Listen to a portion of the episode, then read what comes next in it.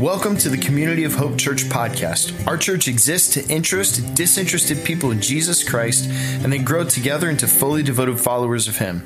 So, wherever you are, we hope you find this message helpful, practical, and applicable to your life. God bless.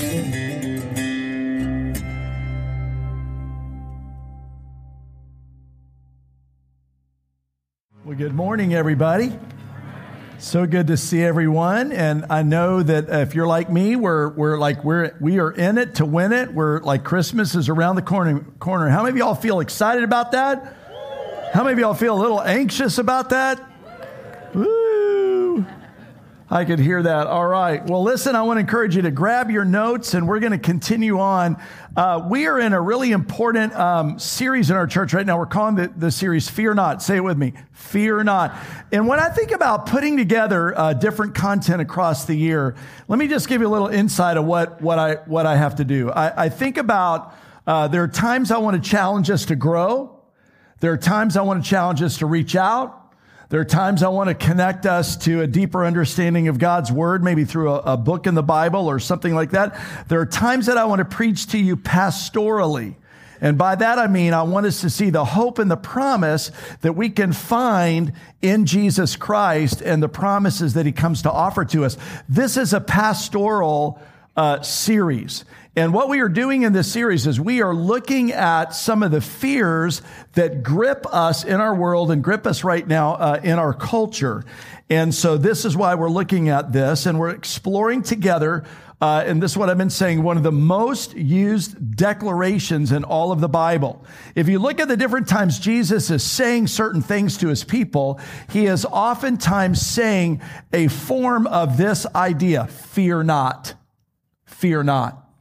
And I, I, think about this because, you know, I, I, if you're like me, I'm sure you would think there are some other things that you would imagine that the Lord would probably also want to say to us, and maybe that those things might even seem more important.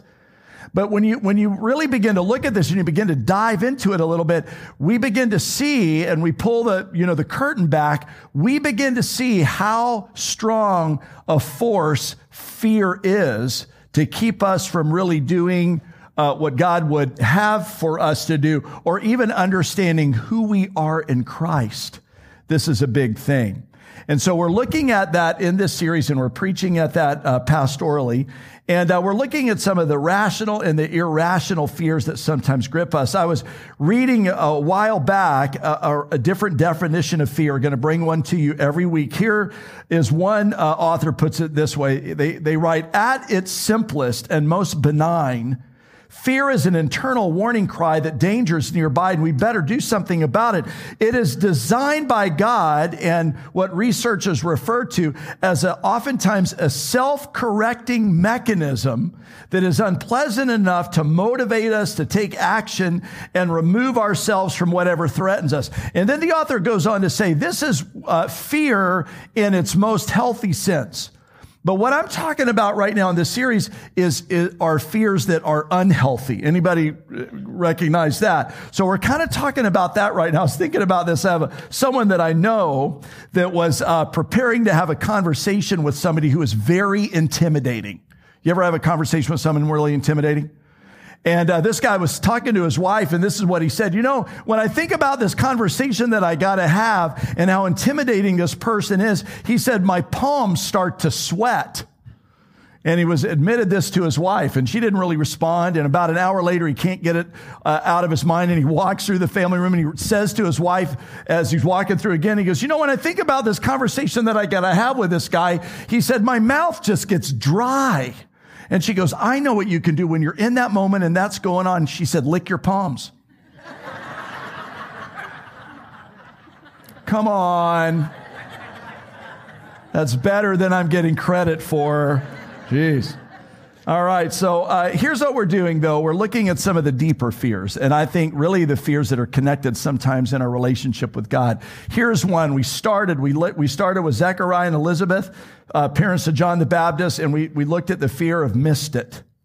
That there are these moments in our lives sometimes that we feel like we're you know, that we've just missed it and life has gone on and, and maybe some of our promises or some of these things, you know, are not going to happen. It's not really what we see in our culture right now. We, we know the word FOMO, or the acronym FONO, it's really uh, fear, FEMI, FOMI, f- fear of missing it. I'm going to move on.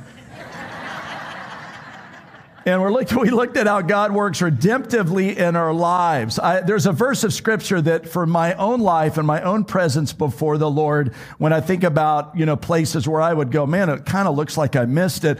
I remember a verse in the Old Testament through the prophet Joel who said this, God is yet able, listen to this, God is yet able to restore unto us days locusts have eaten. Isn't that awesome? I mean, we have, we have this God, here, here's the God revealed in Jesus we have a God who restores broken things. Anybody got anything broken? God restores broken things. And he builds into our lives hope. So, so that's, that's a fear we looked at. Last week, you remember with us, we just simply looked at the fear that we're not enough. The fear that we're not enough. And we looked at Mary. We looked at that powerful passage of scripture where it says Mary was from Nazareth. We remember the guy who said in the, in the New Testament, Hey, can anything good come from Nazareth? And we know that Mary was, you know, dealing with this, uh, you know, this idea that she was not uh, enough for what God was asking her to do. And we learned through Mary how to rely on his power, how to trust in his plan, and how to depend on his presence to overcome this. This is a big fear a lot of us have sometimes. We just, we just feel like we're not enough. I can remember, Beth and I were reflecting, uh, you know, December's a time to remember. And I, I remember all the Christmases uh, that I've uh, been through as a pastor. And I can remember the time when I was first starting out. Some of you know this story, and I started, you know, I, did, I, was learning how to preach. I didn't really know how to preach, and I was learning. And as an associate, you know, in a big church, you didn't preach all the time. Like he would throw you one every now and again. You know, and then and then some of you know the story. Uh, you know, we got I, I, I moved to a church in June and July. The pastor left, went on vacation for 30 days. I had to preach all the time. 12 people died while he was gone. I was doing funerals like every day. I would like, I'd come in, I'd wear my suit, and the people would go, Who died? It was just like this weird, weird thing. And I felt like at the end of that 30 days, I was like an expert. But, I, you know, Beth and I, we were learning how to navigate that. And I would come home thinking I did a good job. And I'd say, how did it, how did it go? And I, I she'd say, great. But I could see the look in her eye that it was like less great than probably it actually I thought it was, you know? And sometimes we fear that we're not enough. And, and this morning, what I want to do, I want to, I want to talk about another fear, and we're going to go to another uh, gospel, and I want to share another story, and I want to name a fear. And I want to tell you to, uh, here's what I want to say on the front end of this. I want you to listen very, very carefully, and here's why. I think the fear we're going to talk about today is the most corrosive fear that we're going to talk about in this series. And it's the one maybe that's most embedded into our culture right now. So I want to encourage you to listen up, and we're going to read the story, if you will, of uh, Joseph, and we're going to read it in the way Matthew records it. So this Matthew chapter 1. We're going to begin in verse 18, and here's how we're going to learn together. Matthew says this This is how the birth of Jesus the Messiah came about. So this is how it happened. His mother Mary was pledged to be married to Joseph, but before they came together as husband and wife, she was found to be pregnant through the Holy Spirit. Now, because Joseph, her husband, was faithful to the law and didn't want to expose her to public disgrace, he had it in his mind to divorce her quietly. But after, that's important, but after he had considered this, an angel of the Lord appeared to him in a dream and said, Joseph, son of David, do not be afraid to take Mary home as your wife because what is conceived in her is from the Holy Spirit, and she's going to give birth to a son, and you're to give him the name Jesus because he will save his people. He will save his people from their sins. Now, all of this took place to fulfill what the Lord had said through the prophet, for the virgin will conceive and give birth to a son, and they will call him Emmanuel, which means God with us. And when Joseph woke up, he did what the angel of the Lord had commanded him and took Mary home as his wife. But he didn't consummate the marriage until she gave birth to a son, and he gave him the name Jesus. Let's pray. Uh, Lord, um, I believe with all my heart you have a word for every single one of us today, those listening online, those who are here. And God, I pray that you would, in this next, these next few minutes, help us avoid being sidetracked. or distracted in any way so that God, you by the power of your spirit would say living words that bring freedom, freedom in this place. For we pray together in Jesus' name. Uh, as I shared, I think Joseph's story is a case study, a case study, and what I believe to be one of the most corrosive fears that's currently going on in our culture, and I want to name it, and I bet you'll agree. It's the fear of other people. Fear of the opinions, the opinions of other people. Uh, we live in a culture today that this uh, is running at such a high level of toxicity. It is, it is like a cancer that is destroying our culture from the inside out. And I think if we're ever going to live into the reality of what God would be, uh, first of all, calling us individually toward, what he would be calling his church, his bride toward, we need to th- have an honest conversation uh, around this topic. And I, I, was thinking about this because I thought, you know what? I want to um, just by candor a little bit share out of my own experience uh, the the kind of corrosive nature that that happens when we live under the tyranny of the opinions of other people. Um, I first noticed this uh, in my own life when I was in elementary school. M- most of us in elementary school have a few moments that we would probably uh, like to not remember. And I can remember one time, I don't even, I don't even remember what grade. I just, in my brain, it's sort of imprinted into, uh, you know, an elementary school experience where one morning uh, before class, we were just sitting around and we had this moment, you know, and a lot of us are learning uh, in elementary school what it is to relate to other people, you know, who are your age. And there's all of this kind of these inner, these dynamics going on. And uh, the guy that in my own brain I had, I had sort of identified as the coolest guy in the room, right? And it wasn't me, by the way. Now, now I don't want, I'm not asking for compassion, maybe a little. but um, I have to tell you that here's an interesting thing. When he, when he said that, um, I took that on as a name. And so there was always a part of me that ha- has always thought that of, of of who I am. I still, to this day, if I were to be honest with you, even though there's a lot of healing and I'm going to speak to healing, when I look in the mirror every now and again, that, that, that image will, will come out. I have a friend of mine who had a, he had, he had a, a division between his two front teeth. And, uh, and he, to this day, he says, I struggle when I smile to smile wide because even though that's been repaired from braces, I still feel that it's there. And I remember that. And so uh, I, and going on, I can remember when I got to high school, uh, and I was in the ninth grade. We still lived in Braden, Florida. I played a lot of baseball growing up. That's kind of my favorite sport. It's the, it's God's favorite sport. So you know, there was all this kind of stuff going on. And I can remember, um, I have this distinct memory of being in the ninth grade and I was playing uh, high school uh, JV ball. And I can remember the day before this happened, my dad took me to the sporting goods store and he bought me my first pair, if you will, of metal cleats.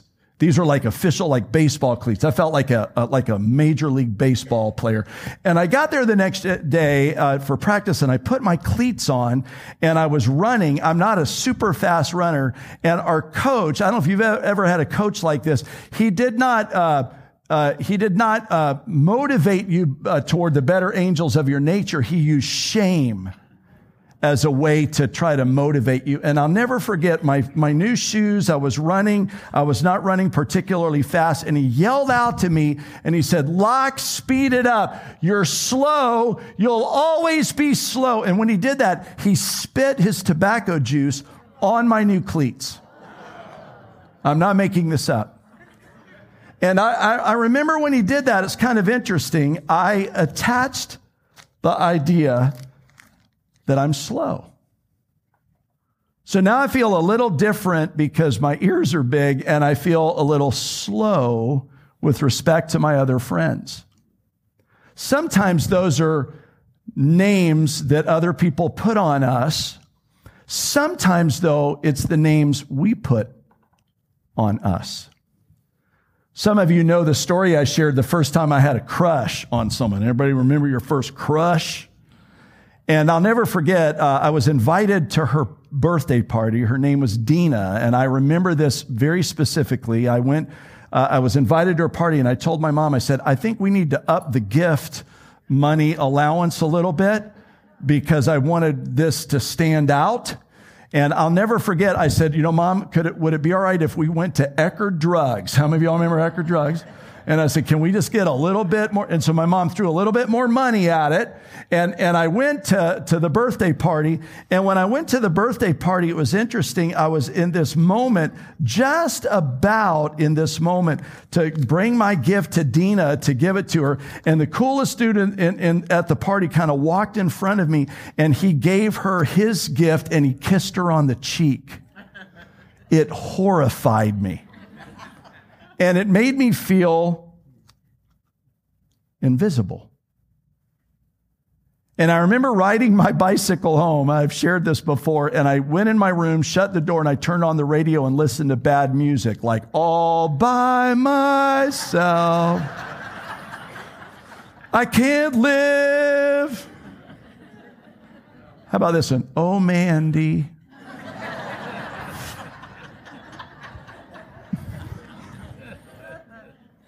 I remember first learning to preach, and I, when we were leaving Stuart, uh, we had an opportunity actually to plant a church.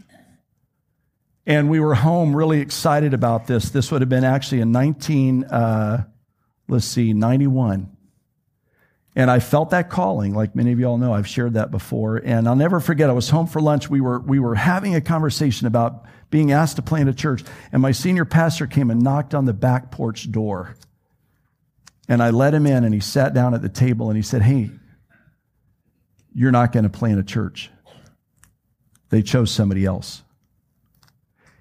And I felt inferior. And sometimes what I want to tell you, it's not only the names other people put on you or the names that you put on yourself. I know this. I know a lot of you who are in here right now. You have names you believe God has for you. I was meeting with a friend not too long ago uh, in our church, and uh, he's made some mistakes. And uh, he said, This is the word he used. He said, I feel like my mistakes have disqualified me. And as I listened to him, he went on and he said, You know, because I've done what I've done, he said, um, I feel like I can't be forgiven.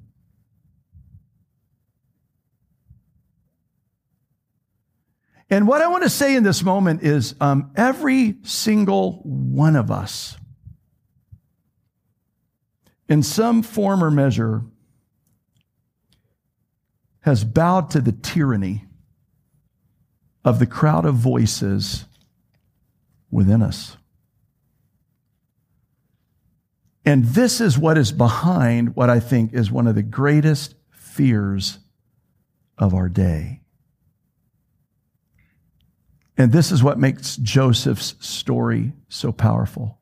I, I, want to ask you to just think for just, just a minute. Think with me for just a minute. Can you imagine can, can you imagine uh, being in a Jewish betrothal period, which is a three year period? I, people ask me all the time, well, if they weren't married yet, why does it say that he was going to divorce her? Because, and it's because a Jewish betrothal period was, was easily like a three year process.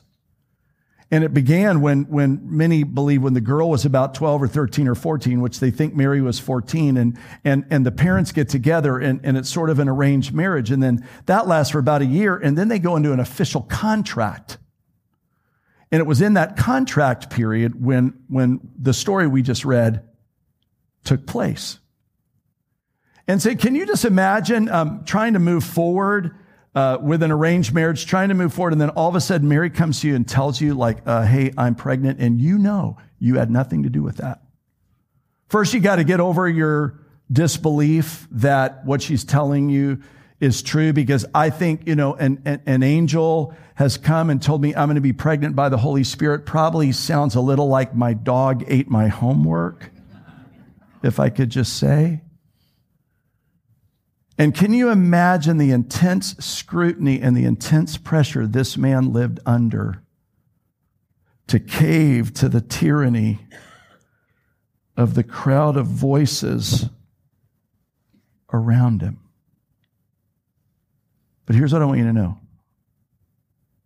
He didn't do it. He showed us a different way.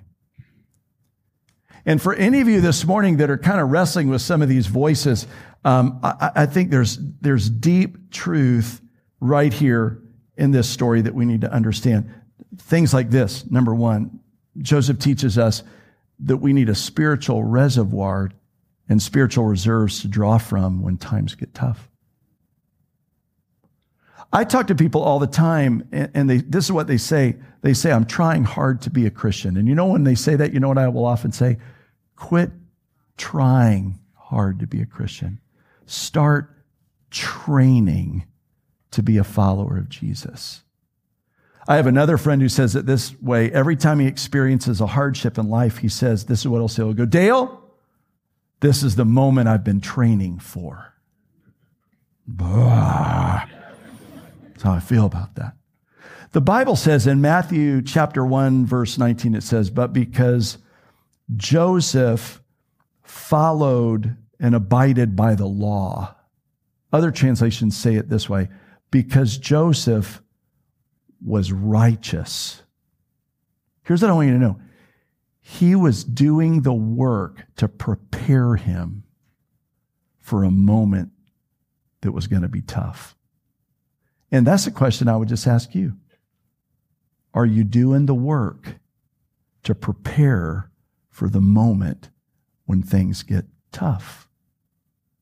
He had spiritual reserves to draw upon. I have a mentor in my life who said it this way people go bankrupt for the same reason businesses go bankrupt. It's often too much business on too little capital. All of us have an opportunity to train for the moments when our faith will be required of us. Here's another thing Joseph teaches us Joseph teaches us of the value to do the right thing for the right audience. That's really powerful to me. The right thing for the right audience. Notice that all of this happens in Joseph's life before the angel came to him. So, in other words, this because of this desperate situation, watch this. Joseph probably felt like he could no longer continue on to marry and go through the betrothal period with Mary because that would be, it would be in essence saying he was guilty. Can we just name that? But he wanted to show her compassion and so the only thing left by him in the law was to divorce her quietly. He didn't have to do that. But he chose to do that. It, re- it reminds me of how he just played toward an audience of one. I think it's interesting. Um, Solomon says it this way The fear of man will prove to be a snare, but whoever trusts in the Lord is kept safe. Isn't that good? Or this one he has shown you, mortal, what is good and what does the Lord require of you, Micah 6 8, but to act justly, to love mercy, and to walk humbly with your God. Joseph played toward an audience of one. It just makes me wonder what would change in your life, you guys, if, if we all started doing this and just started taking off all the voices and all the names. And we started thinking about how could I make the voice of God the strongest voice that I listen to. This is, I'm telling you, this is Joseph's challenge to you and me. I, I, I think it's hard for us to imagine the scrutiny and the pressure that he lived under. And, and before the angel came to him, he decided to do everything he could to abide by the righteous law and be as compassionate as he could be. And then it says this. Then, then as he was considering it says, as he considered this, the angel came to him. Now, I want to say one word because we have to understand this historically.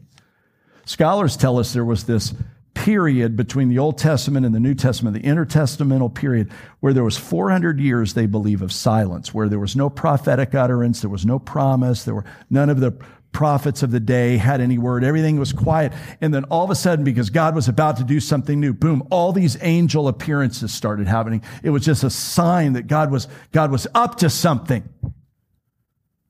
And all of that happened after Joseph made the decision to be faithful. Which just reminds me of this God has a plan, even when we can't see it. And doing the right thing creates the opportunity for God to show up. I want to share just a story as we close. Um, you know, I shared one of the one of the, the the name tags that I wore for a few years was the name tag that I felt sort of inferior that you know I wasn't given the opportunity to plant a church. That that was always something I wanted to do when God called me into the ministry. And and um, so we were in North Florida and, and we got sent to North Florida up there. And no offense to anybody in North Florida. My, my mom's side of the family's from North Florida, but we were over near Tallahassee where Florida State sent. We were like, we were like exile because we were in Tallahassee, was like exile because it was Florida State, not Florida. It was like an exile. All right. Okay.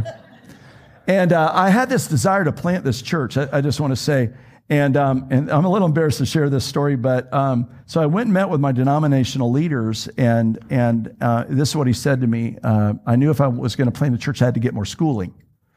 So I went and asked, and in our tradition, you had to ask permission. So I go to ask permission, and this is what the leader said at the time. He said, "You know what? If if you stay, I've got a church, a really not a really nice church. I, I, I think I'd like to have you serve as the pastor of. And if you leave our state, no promise. If you come back." So I remember going home thinking, wow, that's like pretty clear. And I went home and I told my wife that, and she said, "Well, we should, you know, keep praying about that." And then, and then I told a friend, and he was going to go with me to the doctoral program. And my friend called me one day. He says, "I got a crazy idea. It's a little crazy, but I just let me share the idea." He said, "You know, before we say yes to schooling, he said we should probably go see the churches where he was going to send us."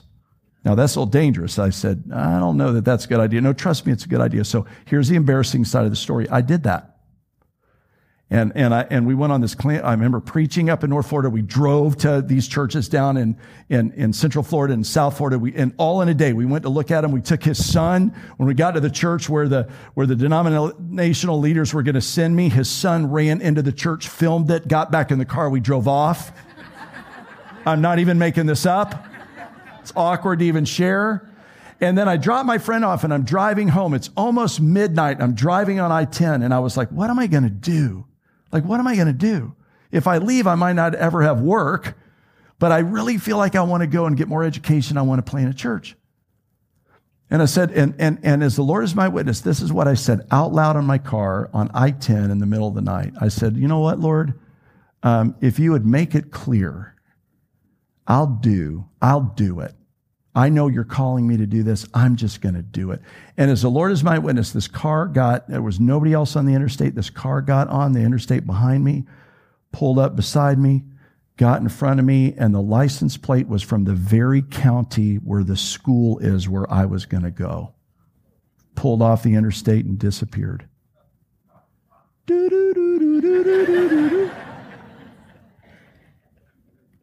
And we went. And so here's what I want you to know God has a plan. And whenever I stand on this stage, I think about this because it was when we were at Kentucky that I got a phone call and a denominational leader said, You know, if you're willing, I'd like to send you to Palm Beach County to plant a church in Palm Beach County. You're the answer to our prayers. Now, here's, here's what I want to say. I just want to say this. I'm, I'm not special. Some of you are going, duh. Okay? God has a plan for you. But you got to not listen to that. You got to listen to Him. So I'm going to close our time in prayer, and then we're going to sing a song that reminds you of what God says you are. Would you pray with me? Lord, Jesus Christ, would you give us the courage, O oh Lord, in this, in this space to evaluate right now what are the voices that are most dominant in our lives? And are they the worth the investment of our listening to them? And what would you require of us, God, in this space so that your voice may increase and all the other voices, be, there, be they our own or other people or misperceptions about you, that those voices would be stilled so that your voice, Lord Jesus Christ, would be the loudest voice in our mind and in our heart. Help us, we pray, in the name of Christ. And everyone said, Amen. Let's stand together. Lord, I pray that you give all of us the courage to not live by what the world says, but to live by what you say. Lord, that we would take our commands, we would take our uh, identity, we would take, uh, Lord, our future from what you say and you alone. This I pray in the strong and mighty name of Jesus. And everyone said, Amen. Will you go in his grace and his peace? I'll see you next weekend.